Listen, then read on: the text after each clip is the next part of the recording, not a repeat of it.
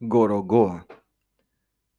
Mini review από το Steph Knight. Το παιχνίδι κυκλοφορεί στο PlayStation, το Xbox, στο Nintendo Switch, σε PC, iOS και Android.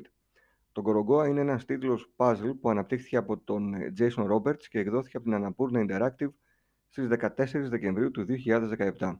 Το παιχνίδι έχει να κάνει με ένα αγόρι που προσπαθεί να βρει τις εικόνες των πέντε βασικών στοιχείων της γης. Τα γραφικά είναι πολύ ωραία, με καρτούν ύφος, ζωγραφισμένα στο χέρι, με πολλά και απαλά χρώματα. Ηχητικά εφέ είναι λιγοστά και η ambient χρειά στη μουσική υπάρχει. Ο χειρισμός γίνεται αποκλειστικά με το ποντίκι στην έκδοση του PC. Έχουμε να κάνουμε με ένα ιδιαίτερο puzzle παιχνίδι εδώ. Είναι ιδιαίτερο ως προς τον τρόπο επίλυσης των puzzle, γιατί θα πρέπει να ξεδιπλώσετε εικόνες πάνω σε ένα καμβά. Να τις μικρύνετε, να τις μεγενθύνετε, να τις αναδιπλώσετε και να τις ενώσετε για να συνεχιστεί η ιστορία του χαρακτήρα.